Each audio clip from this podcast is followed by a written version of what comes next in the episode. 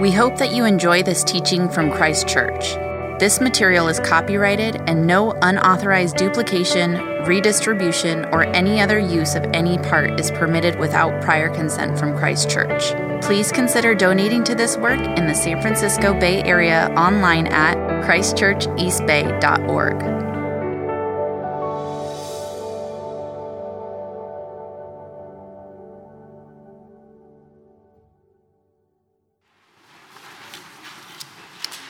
My name is Vanessa Erickson, and I'm in the Alameda Parish. This is a reading from the book of Deuteronomy, verses 11 to 19. Now, what I am commanding you today is not too difficult for you or beyond your reach. It is not up in the heaven so that you have to ask, Who will ascend into heaven to get it and to proclaim it to us so that we may obey it? Nor is it in beyond the sea so that you have to ask, who will cross the sea to get it and proclaim it to us so that we may obey it? No, the word is very near you. It is in your mouth and in your heart so that you may obey it. See, I set before you today life and prosperity, death and destruction. For I command you today to love the Lord your God to walk in obedience to him, and to keep his commands, decrees, and laws. Then you will live and increase, and the Lord your God will bless you in the land you are entering to possess. But if your heart turns away and you are not obedient, and if you are drawn away to bow down to other gods and worship them, I declare to you this day that you will certainly be destroyed. You will not live long in the land you are crossing the Jordan to enter and possess.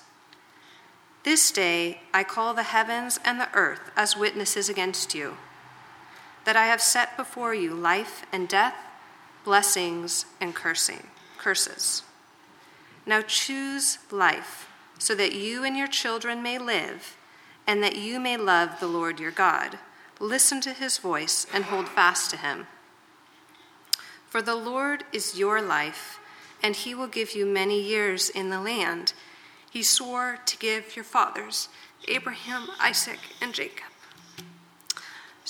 Just reminds me of Isaac and how many times uh, we heard him uh, share God's word, uh, primarily with his parents. The grass withers and the flowers fade, but the word of our God stands forever.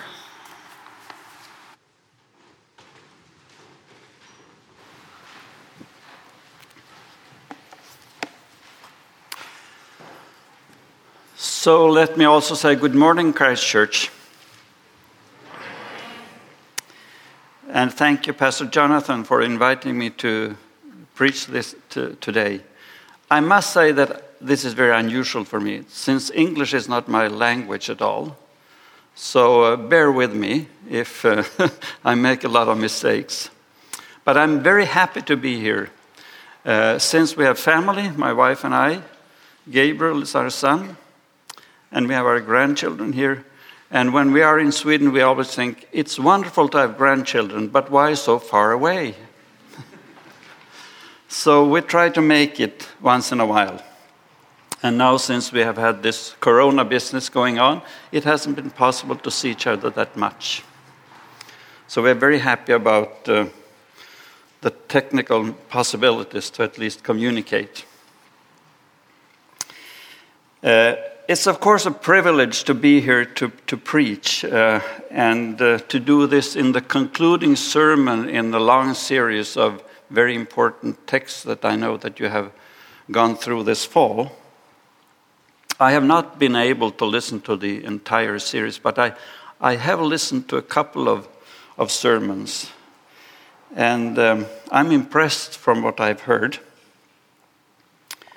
You have done a wonderful journey through the book of Deuteronomy, and I hope it has deepened your appetite for studying the Old Testament, and I hope it has enlarged your knowledge about the relevance of this part of the Bible. And hopefully, you have also understood that this rather anonymous book, at least judging from what my students in Sweden used to say, uh, I hope that you have realized that this was a favorite of Jesus in Scripture, together with Psalms and, and Isaiah.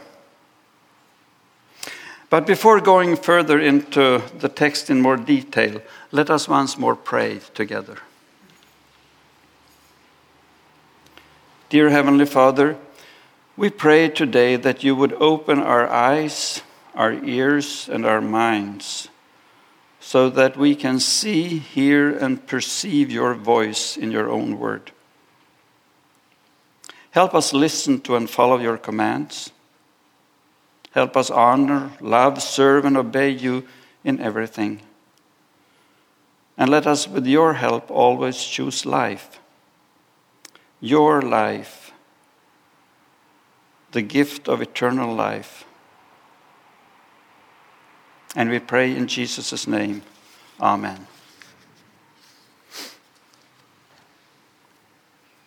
The portion of scripture that we just listened to comes at the end of a long speech by Moses. The entire book of Deuteronomy is, of course, in a sense, the last will of the man who led the Israelites through the 40 years uh, in the wilderness after coming out of Egypt. And now his mission has come to an end. He has done what he should do, and he summarizes his message to the people. And that is what we find in the book of Deuteronomy. His words are not new to his listeners, they've heard all of it before. And we may notice that Moses is not afraid of repeating himself. The final words of the paragraph preceding today's reading was the exhortation Turn to the Lord your God with all your heart and with all your soul. Turn to the Lord your God with all your heart and with all your soul. And now today's text deepens the meaning of this in three steps. It's all about how to mature and grow as part of God's people. To mature and grow as part of God's people. The first step is to remember that God's word is accessible. The introductory words are quite revealing. It is by no means difficult to understand and do the will of God. It is by no means difficult to understand and do the will of God. God's commands are accessible. His will is no secret to anyone. And Moses underlines what he says by using two proverbial sayings It is no need to search high, going to heaven, or far away, going beyond the sea, in order to find out what God expects from his own people. No, says Moses, the word of God is very near you it is in your mouth and in your heart, so that you may obey it. The substance of the commandments is that the will of God is both reachable and doable for anyone who has turned to the Lord with all his or her heart. To again quote Moses. Because anyone who turns to the Lord is also eager to learn by heart, by heart, the Word of God. This is part of religion, of faith in practice, reading, memorizing, meditating on the Word of God. It is letting God's Word fill mind and heart, but never letting it stop there. To know the will of God through His Word is a good thing, but it is not enough. It is not enough. The meaning of it all is that His Word should lead to action. The rule is very simple to know and to do. To know and to do. And if I pause there for a moment and add some comments to this first part of today's reading, and I will try to relate it more directly to us. My first observation from my experience is that many of us seem to complicate things when it comes to understanding the Word of God. In the scholarly world, where I have spent much of my adult life, it seems we have many times complicated the reading and interpretation of Scripture to such a degree that we have lost the directness of the Word. we have lost to understand the possibility or the will to understand the simple meaning of the words of the Bible. Well, I know that there are difficult passages in the Bible, but most of what we read is not difficult to understand. It might be difficult to agree upon or act upon since we live in a much more secularized society than that of the Bible. We are influenced by so many ideas and thoughts which are very foreign to the Word or to the biblical thinking. But the Word of God is not necessarily hard to understand. That is my first observation. My second observation has to do with the understanding of the words in Deuteronomy in the New Testament. When the Apostle Paul comments on this passage in Romans 10, he knows that by letting Christ, who is the Word, into your heart, this gives you salvation. And letting Christ, the Word, into your heart is simply becoming a Christian and believing in Christ. That gives you salvation. Christianity is not only a matter of knowledge, it is a matter of faith. Knowing Christ is good, but it's not enough. Knowing Christ in your heart, which is another word for faith, is necessary. That is what gives salvation.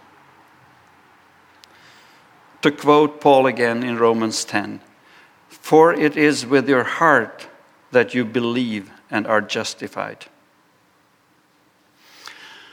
So then, the first step to mature and grow as part of God's people is to never forget, never forget that God's word is accessible and that it, that it is accessible and then to practice it by reading, memorizing, and meditating on it in order to act according to, your, to the word. So that is the first step I wanted to point out. The second step, and if you follow in, in your Bibles, that is from verse 15 to 18. The second step is to make a decision to obey the Lord. When Moses instructed the Israelites how to think and act after arriving in the promised land, he put before them a choice between life and death. His words are sharp, seemingly, seemingly without compromise. It is a matter of life and death, prosperity and destruction. Verse 15. Moses is well aware of the dangers in life, not least in a situation and community where there are other religions present. And that the Israelites knew from Egypt, and they will know it when they come into Canaan. And we, of course, know how right Moses was. The history of Israel is a history of constant idolatry a history of forgetting constantly who is the true Lord and God. But it is also a history of God's constant calling of the chosen people to repent and to return to their Lord. So the speech of Moses is revealing and prophetic.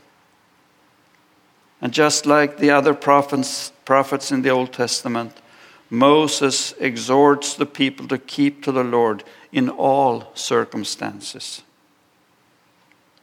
In a sense, he summarizes what is meant by fearing the Lord and what, that, what the benefits of this fear are. It is to love the Lord, walk in his ways, and keep his commandments. Verse 16. All this leads to a blessed life. Idolatry, on the contrary, leads to destruction. And we can see that Moses even foresees that in the future the promised land will be taken away from the people. Not because of God's will, but because of the disobedience of God's people. Now, thinking of ourselves, we know that life is not totally black and white. And we know from other parts of the Bible and probably from our own experience that life is not always easy to live.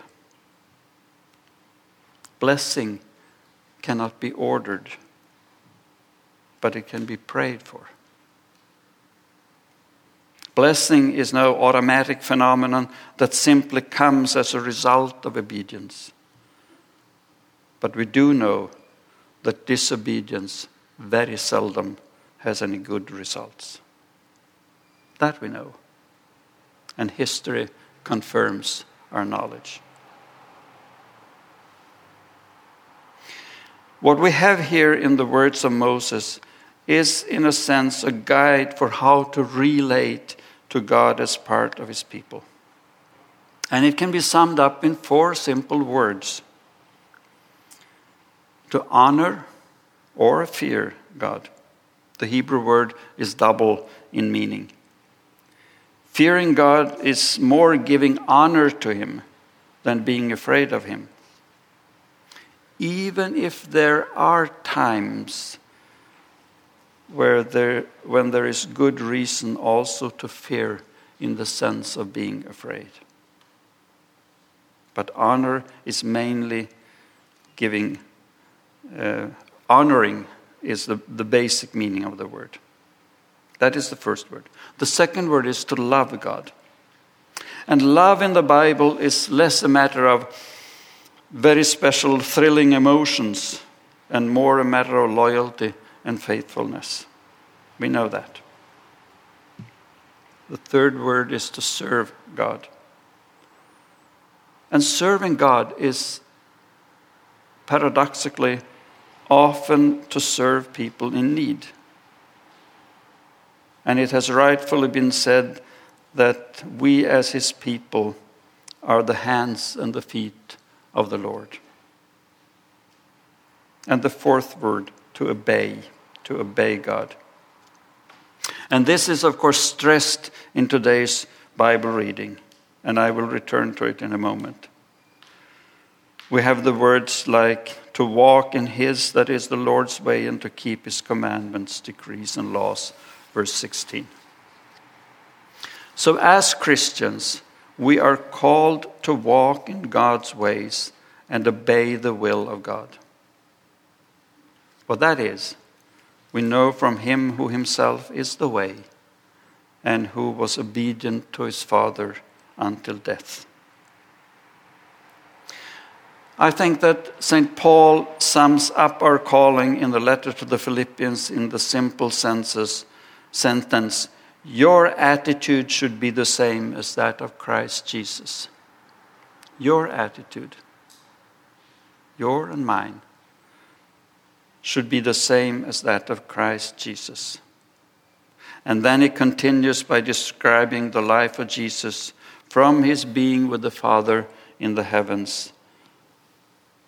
And then coming down, giving his life on the cross, and followed again by God's exaltation of him back to his heavenly throne at the side of the Father, where he now is praying for us.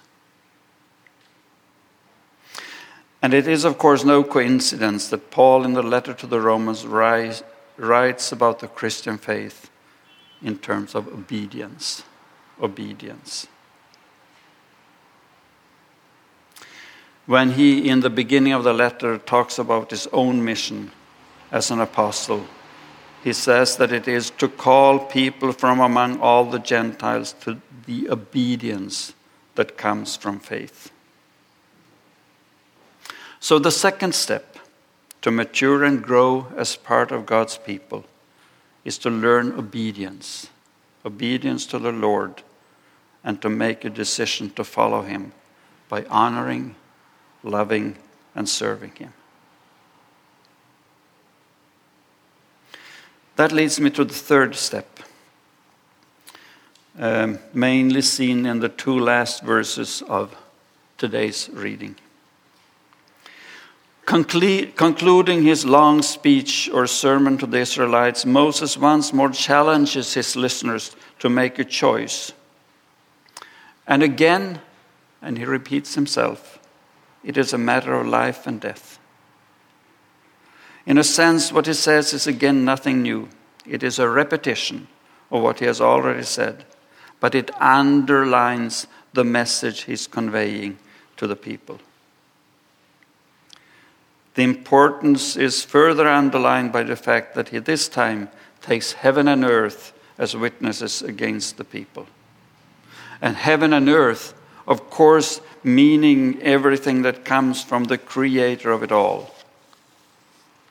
So, what he is doing is that he's taking God himself as a witness. And the alternatives are distinctly stated life and death, blessing and curse. And we could add belief or unbelief. The choice, says Moses, is up to the people. And what they choose will have consequences not only for themselves, but also for their children. The people are given a choice. From the side of God, the decision is already made. He has chosen them to be His people. Now they are challenged to do their choice, a choice which will show itself in the way the people think and act. Therefore, they are urged to love the Lord, listen to his voice, and hold fast to him. In the last verse. This only, this only will lead to life. For the Lord is your life, as Moses says. So, the message also, this last part of the past, of the text is clear. Choose the Lord to be your God. Choose life. And I think that this message is as important today as it was when it was first presented. We, all the people of God today, we also need to make the same choice over and over again. We know that life at large is filled with small and big choices we have to make.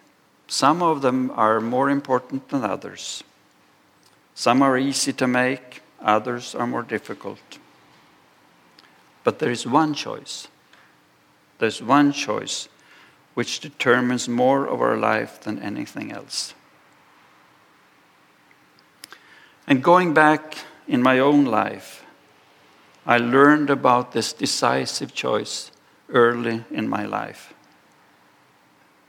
I grew up on a farm in the northern part of Sweden, in a small rural community. My parents were Christians, and my siblings and I were brought up in that faith. When I was in my teens, I was part of a youth group in our church. We were not a very large group, but we met once a week for singing, Bible study, and different programs. And I must admit that most of what we did I have forgotten. Isn't that life too? But there's one thing that I remember. It was a song that we often sung. And I won't sing it for you because that's not my gift. But in translation, it says, Choose now, choose Jesus, and choose for life. Choose now, choose Jesus, and choose for life. Preparing this sermon back in Sweden, those words have been ringing in my head. Choose now, choose Jesus, and choose for life. And looking back on my life, I realize that the choice I myself made as a teenager to follow Jesus has had an enormous effect on my life. And it has affected my entire life to something good. So when we read and listen to the words in today's Bible reading and the theme of this sermon, we can actually forget most of what has been said. But pray that this line will stay in your mind, or to speak biblically, in your heart.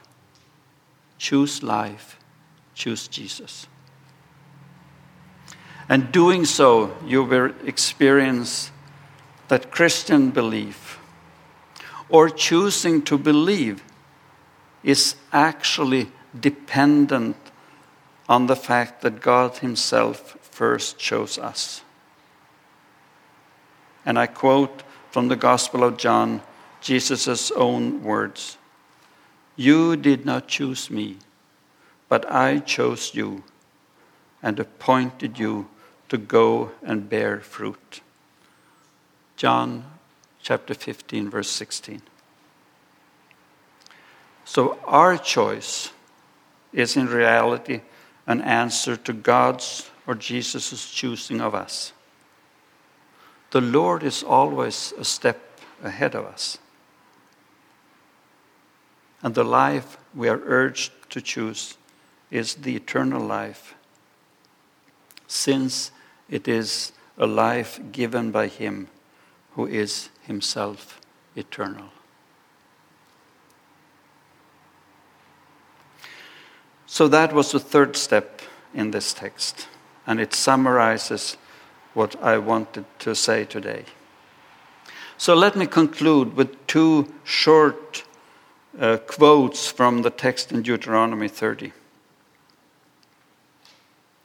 The Lord, and here we can see that the meaning of the Lord is both God and Jesus. The Lord is your life.